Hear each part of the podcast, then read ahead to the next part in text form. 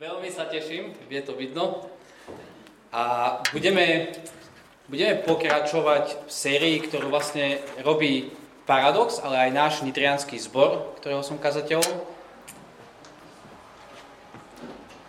A nielen, že to len séria kázni, ktorú teraz ideme v januári a neviem, ale naozaj sme si povedali, že, že, že zastávame sa v januári, prvý mesiac v roku a rozmýšľajme, že ako byť naozaj že odlišné zbory v tomto svete, ako Jano hovoril v úvode. Ako byť premieňaní, ako, ako naši kamaráti okolo nás, ako môžu vidieť komunitu, ktorá, ktorá žije inak, až, niekedy až nadprirodzene inak. Žije sveto.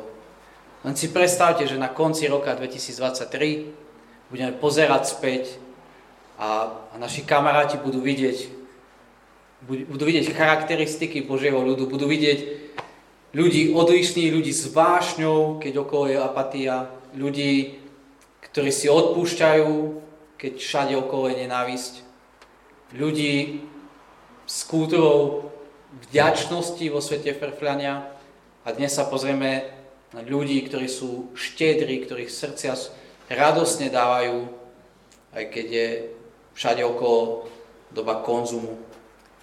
Pane Bože, veľmi prosíme, aby si nás premenial aj dnes, keď si Tvoje slovo otvoríme. Prosíme, aby si Ty konal svoje dielo, aby si nás menil, aby si premenal naše srdce a dával nám tú správnu motiváciu, ako, ako vidieť, že Ty, bohatý Boh milosti, si sa ponížil, aby, nás, aby nám si dal väčnosť v Kristovi Ježišovi, aby toto nás premenalo do ľudí, ktorí budú dávať štedro, radosne, dobrovoľne. Tak prosíme, aby si nás zmenil. Amen.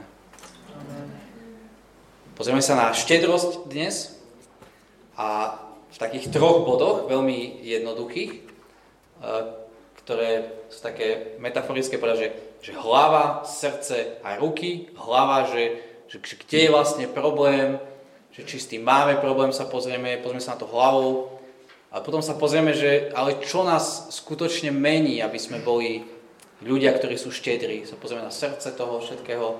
No ale potom, čo v tej sérii aj chceme robiť, sa pozrieme na ruky, že, že ako správne motivovaní, správne vieme, čo robiť, ale ako to dať do praxe. Tak to budú také jednoduché tri body.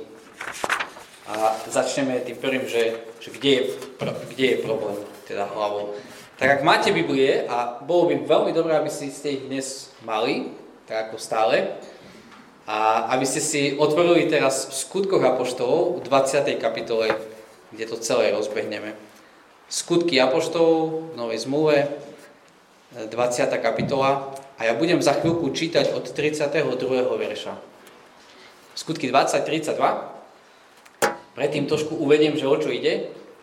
Je to budete počuť slova Apoštola Pavla a je to taká jeho rozlúčka s ľuďmi, ktorých má strašne, strašne rád, veľmi rád. S ľuďmi, s ktorými spolu slúžil, so staršími, ktorí prišli z, efeských, z efeskej církvy. S nimi sa učí, je to veľmi dojímavé, na konci všetci pláču, hadžu sa okolo Pavla, lebo Pavel hovorí, že, že už sa neuvidíme. Je vysoká pravdepodobnosť, že už sa nestretneme. Že je to rozlúčka, a pozrieme sa na posledné slova, ktoré Apoštol Pavol povedal počas tejto rozlúčky. Väčšinou chcete povedať niečo veľmi dôležité, ak to majú byť vaše posledné slova. A moja babka, predtým ako zomrela, posledné slova, ktoré som od nej počul, boli, že je to po východňarsky, ale keďže som v Bratislave, tak polovička bude rozumieť. Sa len pozriem na Martina už, no povedala, že lemše bečelujce. Čo znamená, že pre tých ďalších bratislavčanov tú druhú polovičku, že, že vychádzajte spolu, že majte sa radi. Lemše bečelujce. Videla napätie medzi súrodencami a chcela, keď chcela niečo odozdať, tak povedala, len sa majte radi predtým, ako zomrela. Teraz ide Apoštol Pavol, verš 32. Teraz vás odporúčam Bohu a slovu Jeho milosti, ktoré má silu budovať a dať dedičstvo všetkým posveteným. Od nikoho som nežiadal ani striebro, ani zlato, ani odev, Sami viete, že tieto moje ruky zarobili na moje potreby, na potreby tých, čo boli so mnou. Vo všetkom som bol, som bol príkladom, že treba pracovať, ujímať sa slabých a pamätať na slova pána Ježiša. Veď on povedal, blaženejšie je dávať, ako prijímať. A keď to povedal, kľakol si spolu s ním sa a spolu s, ním sa, s nimi sa modlil. Všetci sa pustili do veľkého pláču, hádzali sa Pavlovi okolo krku, boskávali ho. Najme, najväčšmi však žalostili preto, lebo im povedal, že už nikdy neuvidia jeho tvár. A potom ho odpradili až na loď. Posledné slova, rozlúčka s ľuďmi, ktorých má veľmi rád a možno, že je prekvapujúce pre nás, že čo vlastne Pavol tam hovorí v tej rozlúčke. A iba dve veci k tomu poviem. A o dávaní. Hovorí, že starajte sa o chudobných, veď náš Ježiš povedal, že, že blahoslavenejšie je dávať ako príjmať. Len dve veci. Jedna, že to naozaj je dôležité pre Apoštola Pavla a prečo by to malo byť dôležité pre nás. A druhá, že to veľmi je súvisí s Evangelium, že to je spojené s Evangelium. On keď začína ten príhovor v 32. verši, tak hovorí, že odporúčam vás Bohu a slovu Jeho milosti. To slovo Jeho milosti Pavol používa často ako vyjadrenie Evanielia. Slovo, ktoré, cez ktoré ste boli zachránení zo smrti do života. Slovo Jeho milosti. Hovorí, do toho vás odporúčam vás Bohu a slovu Jeho milosti, ktoré má moc budovať vás a dať dedičstvo všetkým posveteným. Hovorí, držte sa Evanelia. Toto je strašne dôležité. Ale potom ako keby, nie že druhú vec, ale ako keby plynule pokračoval ďalej, hovorí, od nikoho som nežiadal ani strebel a tak ďalej, až, až končí tam, že sa treba starať o chudobných a treba dávať, veď Ježiš povedal, blaženejšie je dávať, ako príjmať. Nie dve veci, od, od, nejak oddelené od seba, ale ako keby pokračoval ďalej v jednej veci. Držte sa Evangelium a budete žiť štedro. A ten most, ktorý je medzi nimi, je celkom zjavný. Keď hovorí o Evangeliu, tak hovorí, že má silu dať vám dedictvo všetkým posveteným. Božie dedictvo. Keď moje deti budú de- dediť, tie moje vily a všetko, neviem, ale my v Ježišovi Kristovi dostávame Božie dedictvo. Budeme dediť vo väčšnosti spolu s ním. Jeho dedictvo. Dedictvo Boha stvoriteľa, ktorý stvoril celý tento svet, celý vesmír. A kto to viem? A kto to som prijal v Evangeliu? Božie dedictvo Ježišovi Kristovi, o ktorom aj Jano na začiatku hovoril. A kto to viem, že vo väčšnosti dedictvo Boha tak v časnosti ma dávam. Ma to premieňa od chamtivosti k štedrosti na tomto krátkom pobyte na zemi. Milosť, ktorá sa vlieva do nás v Ježišovi Kristovi, v jeho slove, sa bude vylievať v podobe dávania. Vidíte, evanelium s dávaním veľmi, veľmi súvisí. Je veľmi spojené, nie oddelené. Ale tá druhá časť, že áno, prvá, dávanie je spojené s evangeliom, ale druhá predsa je veľmi, veľmi dôležité. Je to práve táto implikácia evangelia, ktorú si Pavol vyberá pri rozlúčke.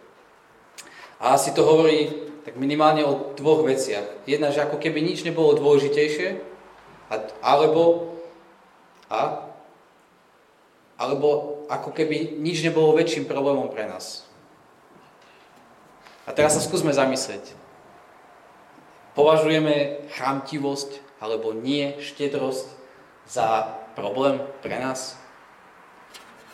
Nemyslím si, že to je prvé, čo vám napadne, keď si prechádzate nejaký list toho, čo, čo by ste mali zmeniť. Veď náš zbor a, a zbor Paradox dáva štedro, my sami, naša rodina, sme, toho, sme to okúsili, podporujeme zakladanie zborov, trénujeme ďalších chlapov, ďalších mužov, aby, aby boli kazatelia a súžobníkov, súžobničky. Ja, ja mám problém so štedrosťou, veď ja si nenakupujem drahé oblečenie, môžete vidieť, nenakupujeme si nejaké drahé uh, nábytky, ale predsa mám veľký problém s chamtivosťou. Môj švagor zvykol hovoriť, že takú frázu o tomto, že peniaze a strach som nikdy nemal. Sa mi veľmi páčilo, ale som zistil, že u mňa je iný citát, ktorý je pravdivý a som tak napísal, že keď som mal peniaze, tak som bol chamtivý a keď som nemal peniaze, tak som bol chamtivý ešte viac. Lebo si musíme uvedomiť, že štedrosť nezáleží od výšky našej výplaty, ale od postoja nášho srdca a či naše srdce je premenené Božou milosťou. Sme v kultúre, a to všetko, čo dýchame, asi ani neuvedomujeme, sme kultúre, kde mať znamená dáva identitu. Čím viac máš, tým viac si. Nie je to, aký si, kto si, kým si, ale koľko máš.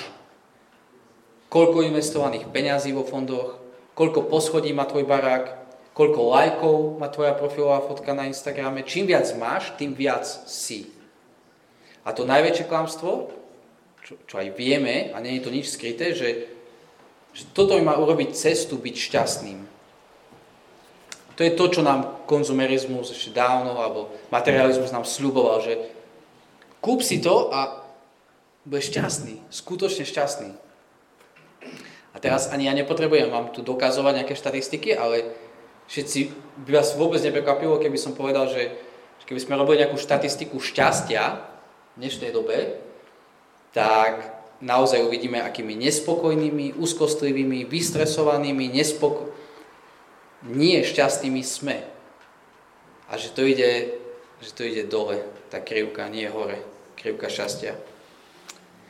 Pavol spomína Ježišové slova, že blahoslavenejšie je dávať ako brať. Šťastnejšie je dávať ako brať. Radostnejšie, plnejšie, prosperujúcejšie je dávať ako brať. Ešte jedna poznámka k tomu. E, pri tomto štúdiu som sa dostal k takom, taký hm, denník Psycho, Psychology Today, tak, uh, doktorský, a jedna psychiatrička tam opisovala, že ako dávanie pomáha nášmu šťastiu. Hej, že nielen Ježiš to povedal, ale ešte aj táto psychologička hovorila, že, že všetky tie hormóny šťastia, ktoré nemám napísané, tak ich neviem, že naozaj sa vyplavujú vtedy, keď, akože keď dávame. Je to zaujímavé. Nielen my to vieme, že keď čítame Bibliu, ale naozaj svet okolo nás to vie. Ale dobre, vieme to, naša hlava, ale čo nás zmení? Čo nás naozaj premení? Aby sme boli zborom, komunitou, jednotlivcami, ktorí, ktorí sú štiedri. Čo nás zmení? Keď chcete iba odpoveď, tak Božia milosť, a keď chcete krátka odpoveď, a keď chcete dlhšiu, tak sa pozrieme teraz do dvoch textov. Jeden bude v starej zmluve a jeden bude v novej zmluve. Takže otvoríme si teraz Exodus 25. A keď si otvárame Exodus, tak to je druhá kniha Možišova, tak tá kniha sa skladá z dvoch častí, z takých dvoch veľkých častí. Jedna je taká známejšia možno pre nás, je ako Pán Boh vyslobodí svoj ľud z Egypta, ako ich vyslobodí z otroctva. A tá druhá, možno, že menej kázni si na to počuli, je o tom, že, že prečo ich vyslobodil z Egypta, že na čo ich vyslobodil. A tam sú také dlhé opisy toho, že ako majú postaviť svetostánok, čo vlastne znamenalo Božia prítomnosť na zemi. Že boli vyslobodení preto, aby Boží ľud mohol byť spolu s Pánom Bohom, aby Boh bol uprostred Božieho ľudu. Preto boli zachránení z otroctva. Tak sme v tej druhej časti, sme v kapitole 25, Exodus 25, a tam hospodin sa rozpráva s Mojžišom hovorí mu o rôznych obetiach, ale teraz je jedna taká vynimočná, taká špeciálna a sa volá, že obeť pozdvihnutia. Exodus 25 budem čítať od prvého verša. Hospodin oslovil Mojžiša, povedz Izraelitom, aby vybrali pre mňa príspevok. Príjmite ho od každého, kto chce dať dobrovoľne. Keby ste mali iný preklad, napríklad roháčkov, tak tam je doslova, že aby ste vybrali obeď pozdvihnutia. Príjmite teda takéto dary, zlato, striebro, bronz a tak ďalej, až 8. verš, nech mi urobia svetostánok, aby som mohol bývať medzi vami.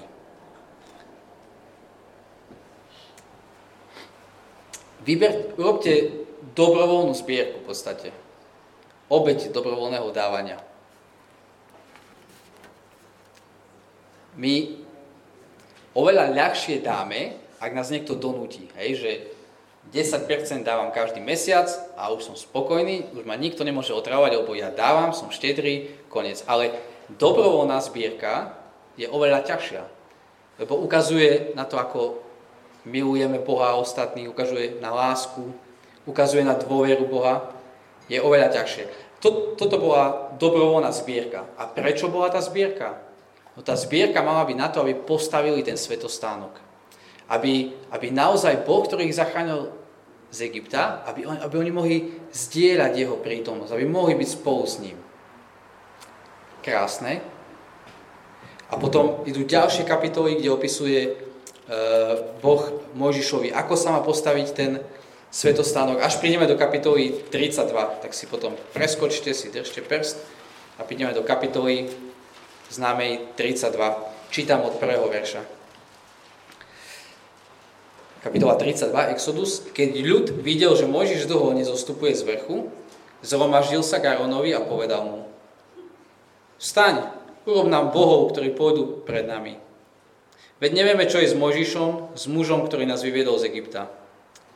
Áron im odpovedal, postrhávajte zlaté náušnice, čo majú na ušach vaše ženy, synovia, dcery a prineste mi ich. A všetok ľud si postaral z uší zlaté náušnice, priniesol ich Áronovi. On to od nich vzal, zotoval formu, ujal podobu telaťa. Oni povedali, to sú tvoji bohovia, Izrael, ktorý ťa vyviedol z Egypta. Dobrovoľná zbierka na svetostánok. Oni dávali, oni urobili dobrovoľnú zbierku, podobne ako hospodine hovoril Možišovi, strhali zlato, zlaté náušnice, ale nie na svetostánok, nie na to, aby mohli byť so svojím Bohom, ale na zlatú krávu, zlaté tela. Na cudzích bohov. Oni dávali, ale dávali zle. Dávali inde. A to je vždy tak. My, my dávame, my vždy dávame. Otázka je, kde dávame, do čoho dávame. Do čoho dávame náš čas, peniaze, kde. Oni mali na výber Bohu alebo do zlatej kravy.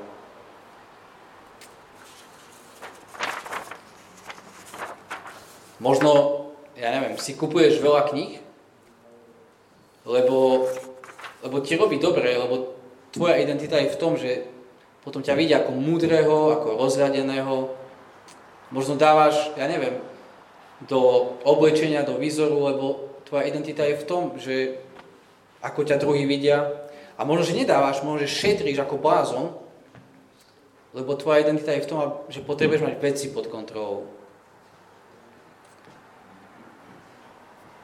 Ja keď som si pripravil túto kázeň, tak som rozmýšľal nad mojou chamtivosťou a možno vám to bude teraz znieť zvláštne, ale ja no, oblečenie si drahé nekupujem, mohol by som, a koberec obývačku už by trebalo vymeniť konečne a neviem čo.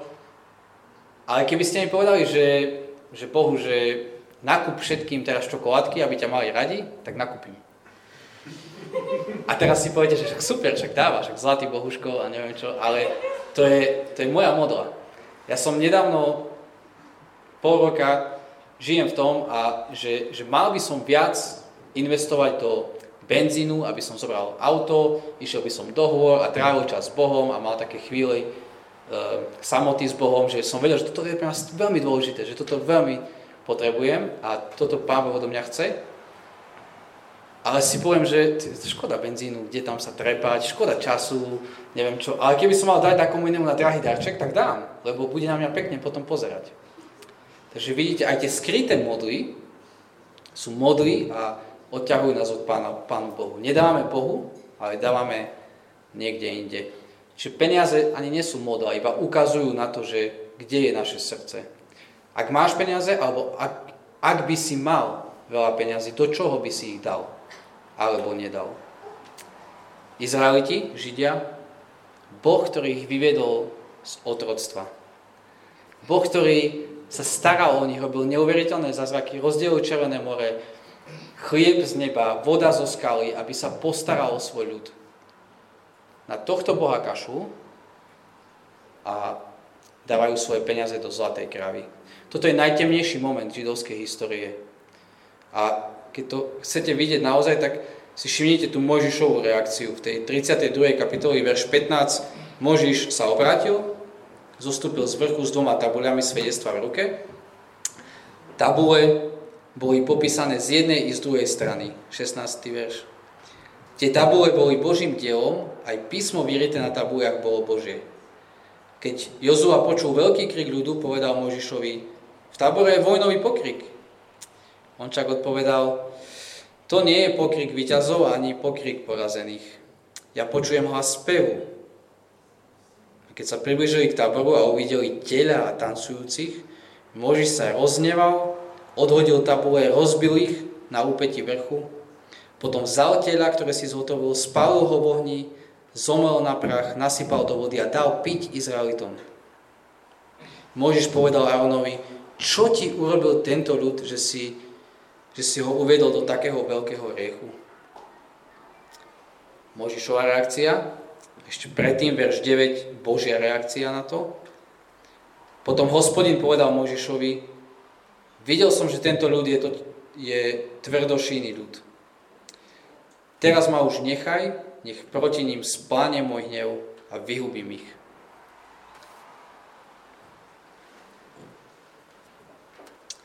A mal plné právo to urobiť. Keď vás podvádza, podvedie manžel, manželka, máte právo ho nechať. O čo viac Pán Boh, Svetý Boh, ktorý si zachránil z otrostva ľud, ktorý si to nijak nezaslúžil, potom to mal ďalej s nimi pokračovať. Ale príbeh nekončí.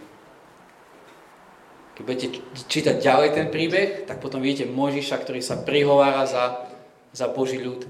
A potom prichádza taká chvíľa, kedy Pán Boh hovorí, že sa ti zjavím, prechádza, je to v 34. kapitole, ak sledujete verš 6. Hospodin prechádzal okolo Možiša. Hospodin prechádzal pred ním a volal Hospodin, hospodin, milosrdný, láskavý, zhojovavý, veľmi milostivý a verný Boh. Hospodin, hospodin, milosrdný, láskavý, zhojovavý, veľmi milostivý a verný Boh. Sa mu predstavil. Boh sa predstavil Možišovi. Povedal, ja som milosrdný Boh.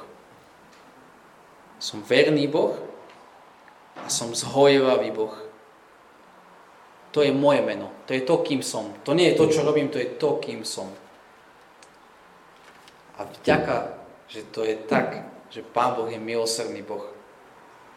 A dáva šancu a ďalšiu šancu svojmu ľudu. Keď toto zažili Izraeliti, keď zažili svoj hriech, najtemnejší moment, a keď zažili Božiu milosť, že ich nevyhubil a že im dáva šancu, tak sa znova vraciame tam, kde som bol na začiatku a do obete pozdvihovania sme v 35. kapitoli, verš 4. Možiš z celej pospolitosti Izraelitov vyhlásil, hospodin prikázal toto. vyberte z toho, čo máte pre hospodina na obetu pozdvihovania. Nech každý ochotne prinesie obetu pozdvihovania pre hospodina, zlato, striebro, bronz a tak ďalej. Znova, po zlyhaní a po Božej milosti, znova priestor na dobrovoľné dávanie. Ale čo sa deje teraz? Si pretočíme stránku, 35. kapitola, verš 20. Celá pospolitosť Izraelitov odišla od Mojžiša. Každý, kto bol ochotný, ako ho pobadala mysel, prišiel z obetou pozdvihovania pre hospodina na zhotovenie stánu stretávania a na všetku jeho službu, na posvetné rucha.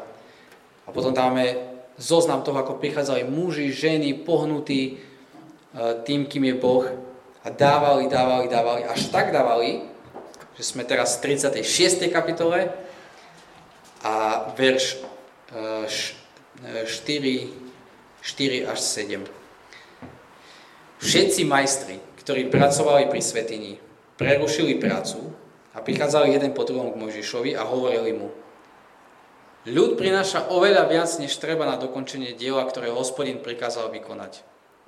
Preto Mojžiš dal príkaz, ktorý oznámili v tábore, nech nikto, ani muž, ani žena, už nič nedonáša na obetu pozdvihovania pre svetiňu. A vtedy ľud prestal prinášať. Oni toľko prinášali, že Mojžiš musel vydať vyhlásenie, že už dosť, už stačí, už toho je veľa. Takto Boží ľud reaguje na Božiu milosť štedrým dávaním. Dávajú od srdca, lebo ich srdcia sú premenené, pretekajú Božou milosťou. Keď má človek plné srdce Božou milosťou, tak dáva štedro. Vidíme nielen v novej, ale aj v starej zmluve.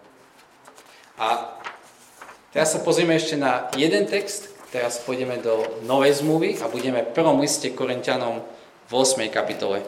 Si môžete nechať cerusku Exodus a ideme do e, druhý list Korintianom, pardon, druhý list Korintianom, 8. kapitola. Budeme čítať prvých 12 veršov o zbierke. Apoštol Pavol založil zbor v Korinte a teraz sa snaží, teraz motivuje korinskú církev, aby, aby urobila zbierku, finančnú zbierku na pomoc zborom, ktoré to potrebujú, alebo na, na vznik nových zborov. A o tom je vlastne prvých 12 veršov, prvých 9 veršov. Čítam 2. list Korinským 8. Chcem, bratia, aby ste vedeli o Božej milosti, ktorej sa dostalo v církvi a Macedónsku. Pauza. O čom píše? Aby ste vedeli o Božej milosti. A neviem, ako máte predstavu, že o čom bude písať teraz a čo je tá Božia milosť. A tá Božia milosť, o ktorej hovorí, to je vlastne to je zbierka. Čítajme ďalej. Tak sa osvedčili v mnohom súžení, že z ich nesmiernej radosti a krajnej chudoby vzýšla ich bohatá štedrosť. A dosvedčujem, že dobrovoľne dali podľa možností, iba aj nad svoje možnosti. Sami nás naliehavo prosili, aby sme im dopriali mať účasť na tejto milosti a na službe svetým. A nielen ako sme dúfali, ale najskôr sami seba dali pánovi a potom aj nám podľa Božej vôle. Takže sme poprosili Týta, aby tak ako začal to dielo lásky medzi vami, aby ho aj dokončil tak ako, ako vo všetkom opívate hojnosťou, vo viere, v slove, v poznaní, vo všetkej horivosti a v láske, ktorú máte z nás, tak vynikajte aj v tomto diele lásky alebo diele milosti. Nehovorím to ako príkaz, ale spomínam horivosť iných a tak skúšam aj právosť vašej lásky. Veď poznáte milosť nášho Pána Iša Krista, že hoci bol bohatý, stal sa pre vás chudobným, aby ste vy jeho chudobou zbohatli. Prvá vec, čo tam musíme vidieť a čo sa nedá prehľadnúť, je, že Pavol, namiesto, ani raz tam nepovie zbierka, ale namiesto toho slova používa stále dielo, používa, že Božia milosť, alebo dielo milosti. V tom prvom verši, keď som vás zastavil, potom ďalej v štvrtom chceli mať účasť na tejto milosti, a potom aj v 6., 7., kde my, vy tam vidíte slovo láska, ale ten originál je to isté slovo, Božia milosť. A potom v 9. verši, veď poznáte milosť nášho Pána Ježa Krista. Prečo milosť? Prečo, prečo nepovieš zbierka? Ako, ako zbierka súvisí s milosťou. Keď sa nad tým zamyslím, tak ja hovorím, že dostalo sa mi milosti, keď ja dostanem, nie vtedy, keď dávam. Nie, že dostalo sa mi milosti, keď som dal. Čo tým chce Pavol povedať? A možno šťastí ďalej parafrazujete Ježišove, to Ježišov, ten Ježišov výrok, že blahoslavenejšie alebo šťastnejšie, radosnejšie je dávať ako brať, že ten, kto daruje, je naozaj sám obdarovaný tým, že dáva. Možno, ale tak, ako to píše, tá milosť vrcholí v 9. verši. Veď poznáte milosť nášho pána Ježiša Krista. Že on, hoci bol bohatý, stal sa pre vás chudobným, aby ste vy jeho chudobou zbohatli. Ako keby hovoril, táto milosť, milosť, ktorú ste spoznali v Evangeliu, milosť Ježišovi Kristovi, táto, ktorá sa do vás vlieva, sa takisto vylieva dávaním. Neviem, krajšiu metaforu použiť na to. Milosť, ktorá sa vlieva do nás, v Evangeliu sa vylieva tým, že štedro dávame toto mení úplne všetko. To úplne rozbíja otázky, koľko mám dávať, či 10%, 11, 15, ako často by som mal dávať. Úplne to mení tieto otázky. Už milo, dávanie je niečo, čo zrkadlíme milosť Kristovu. Rozumieme to, ako pán, čo Pán Boh dáva nám, Ježišovi Kristovi, a my chceme, my toto vylievame von. Oni chcú mať podiel na tejto milosti, na službe dávania. No ako to u nich vyzerá? Ako vyzerá táto milosť vytekajúca, ak chcete? Druhý verš. Tak sa osvedčili v mnohom súžení, že z ich nesmiernej radosti a krajnej chudoby vzýšla ich bohatá štedrosť. Tá macedónska církev, vieme dve veci. Vieme, že že boli prenasledovaní, boli súžení, veľkom súžení a to spôsobovalo aj to, že boli veľmi chudobní. Boli, tu je, že krajná chudoba, doslova je, že hlbina, my by sme povedali, že boli na dne.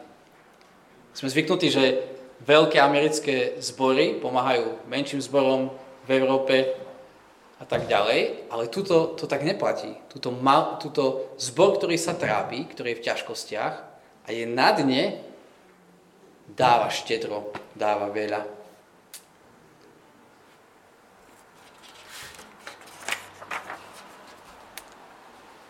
Napriek tomu, v akej boli situácii, verš 3, dobrovoľne dali podľa možností, ba i nad svoje možnosti. A štvrtý verš, všimaj, že keby toto vám nestačilo ešte, že sami nás naliehavo prosili, aby sme im dopriali mať účasť na tejto milosti a na službe svetým. Jeden autor povedal, že to nie Pavol žobral od nich peniaze na zbierku, ale to oni žobrali od Pavla, že, Pavol, maj zľutovanie, dovol nám dať peniaze, dovol nám mať podiel na tejto milosti. Wow. Ale ako je toto možné? Ak, ako je toto možné? Boli na dne, súžení a žobru Pavla, aby mohli, mohli dávať. Ako je to možné, verš 5 podľa mňa je kľúčový. A nielen ako sme dúfali, ale najskôr sami seba dali pánovi. A potom aj nám podľa Božej vôle. A toto je asi kľúč. Oni dali svoje životy pánovi. Títo kresťania odozdali svoje životy Bohu. Oni vedeli, že, všetko patrí Bohu. Oni rozumejú, že v Kristovi majú všetko duchovné bohatstvo v nebesiach. Vedia, že už nie sú sami svoji, ale že všetkým celým svojim ja patria Bohu. Ak všetko má Boh, tak nie je ťažké dať niečo. Toto ich premieňa, dávať dobrovoľne, radostne a vnímať to ako milosť. Kresťania premenení Božou milosťou. Čiže dávanie skutočne nesúvisí s bohatstvom, ale s postojom srdca. Oni, ich srdce bolo premenené. Verš 9.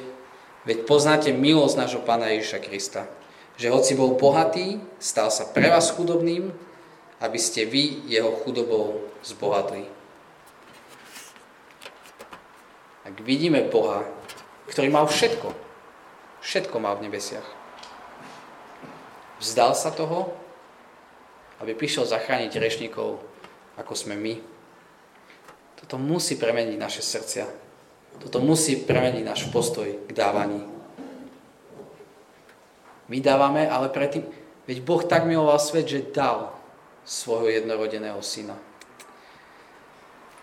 Pavol hovorí o verši 8, že ja na vás netlačím, nemanipulujem a povie také pekné, že nehovorím to ako príkaz, ale spomínam horivosť iných a tak skúšam aj právosť vašej lásky. To je len právosť vašej lásky, prejav vašej lásky. Kde je naša láska? V čom je naša láska? V čom je tvoj poklad? Lebo kde je tvoj poklad, tam je tvoje srdce. Je náš poklad našom spasiteľovi, milostivom Bohu, alebo v iných veciach. Miluješ svojho spasiteľa, ktorý ťa zachránil zo smrti do života? Čo, čo Boh nemal v nebi? Čo, Ježiš, čo, čo Ježišovi chýbalo? Čo nemal? Ťažká teologická možná otázka.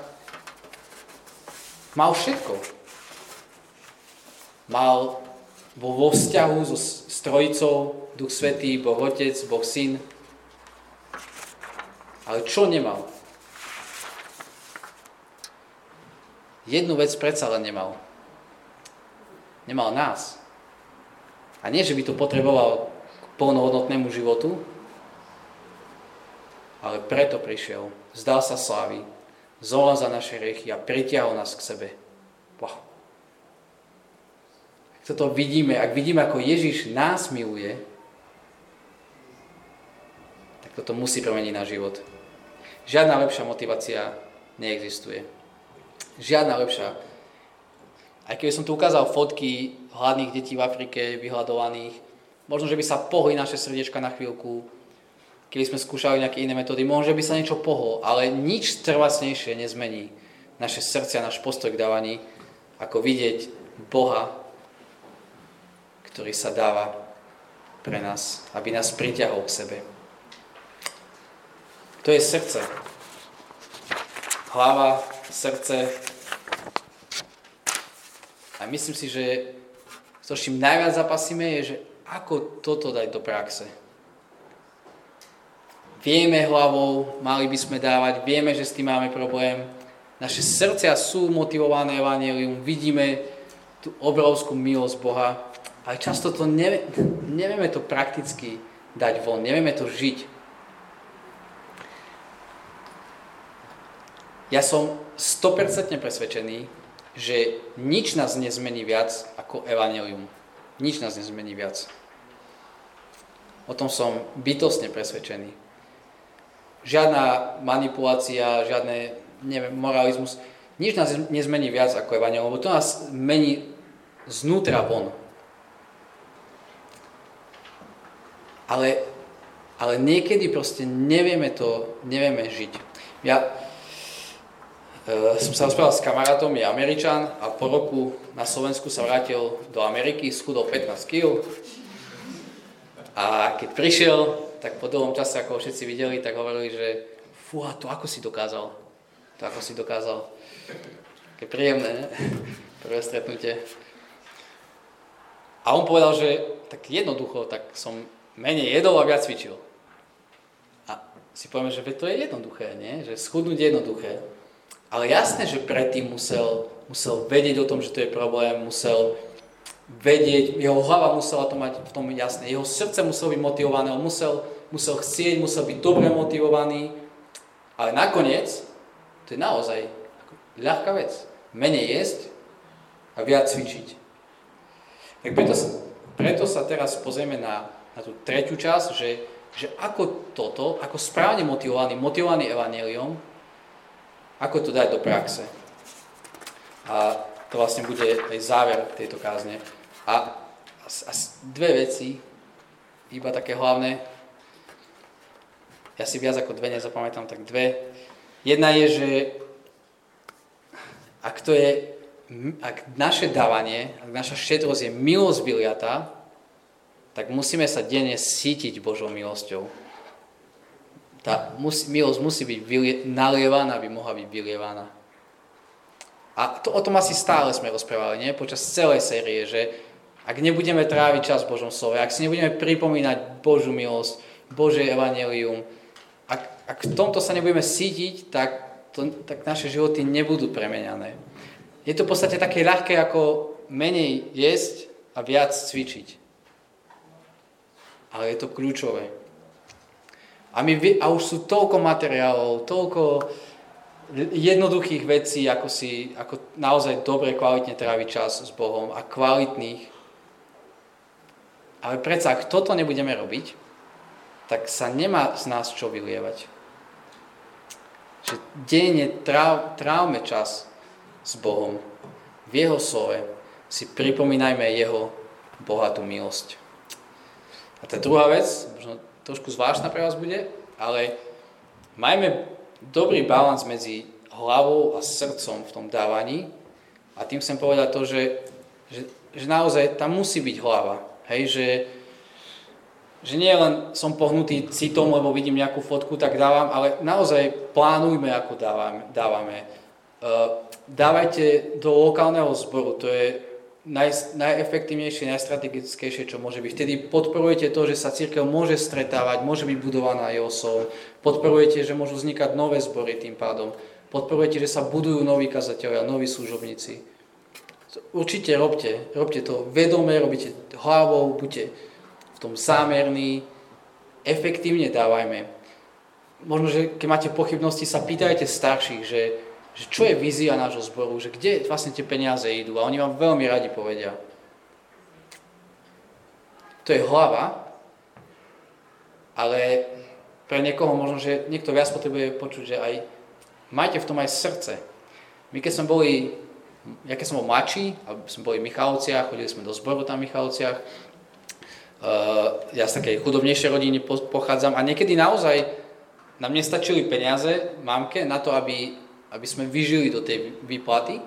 Ale jedna teta stará v zbore, vždy prišla za mojou mamkou, dala jej takú obálku, tam nejakých 100 slovenských korún, čo už teraz nič, ale vtedy veľa, alebo 500, neviem. A, a toto naozaj takedy nás zachránilo, aby sme dožili ten mesiac. Keď som bol v Žiline na vysokej škole, každú nedelu ma pozval niekto zo zboru ako študenta na obed, čo pre nás až tak veľa, nás to až tak veľa nestojí, ale pre tých študentov to niekedy naozaj je veľká vec. A nemyslím si, že tí ľudia mali iba hlavu v dávaní a že tá teta si povedala, toto je strategická rodina Vasilovcov, tým budem dávať, lebo z nich vyrastie, neviem. A? Možno je. Ale mala srdce pre dávanie. Čiže správny balans srdce a hlava.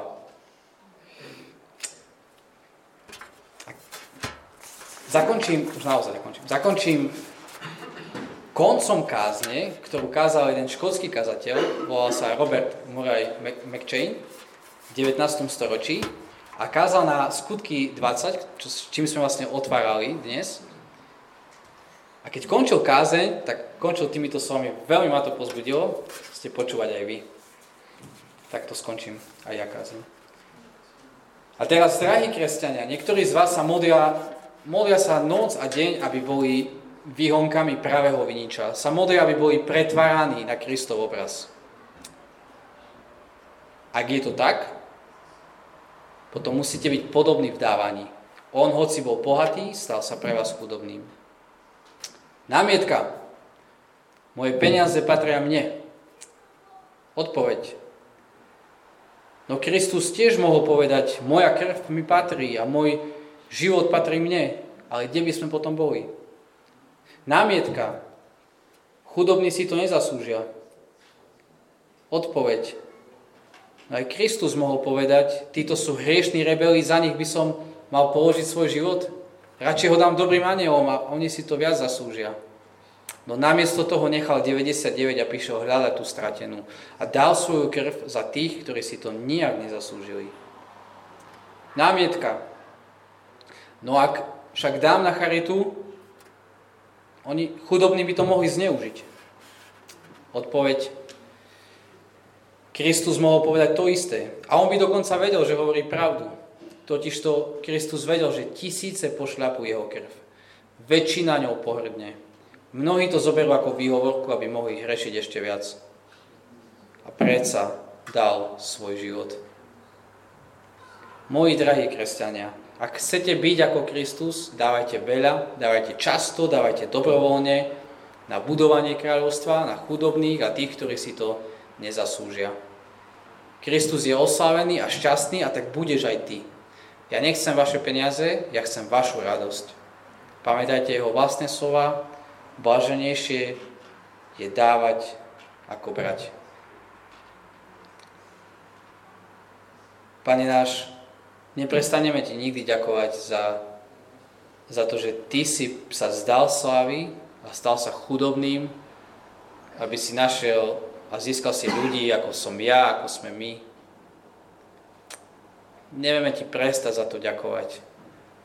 Ale prosíme, aby nás to premienalo tak, že, že peniaze sa pre nás stanú už iba peniazmi, nie nejakou modlou, že budeme žiť štedré životy, že naše srdce aj hlava budú plné dobrovoľnej, radosnej štedrosti.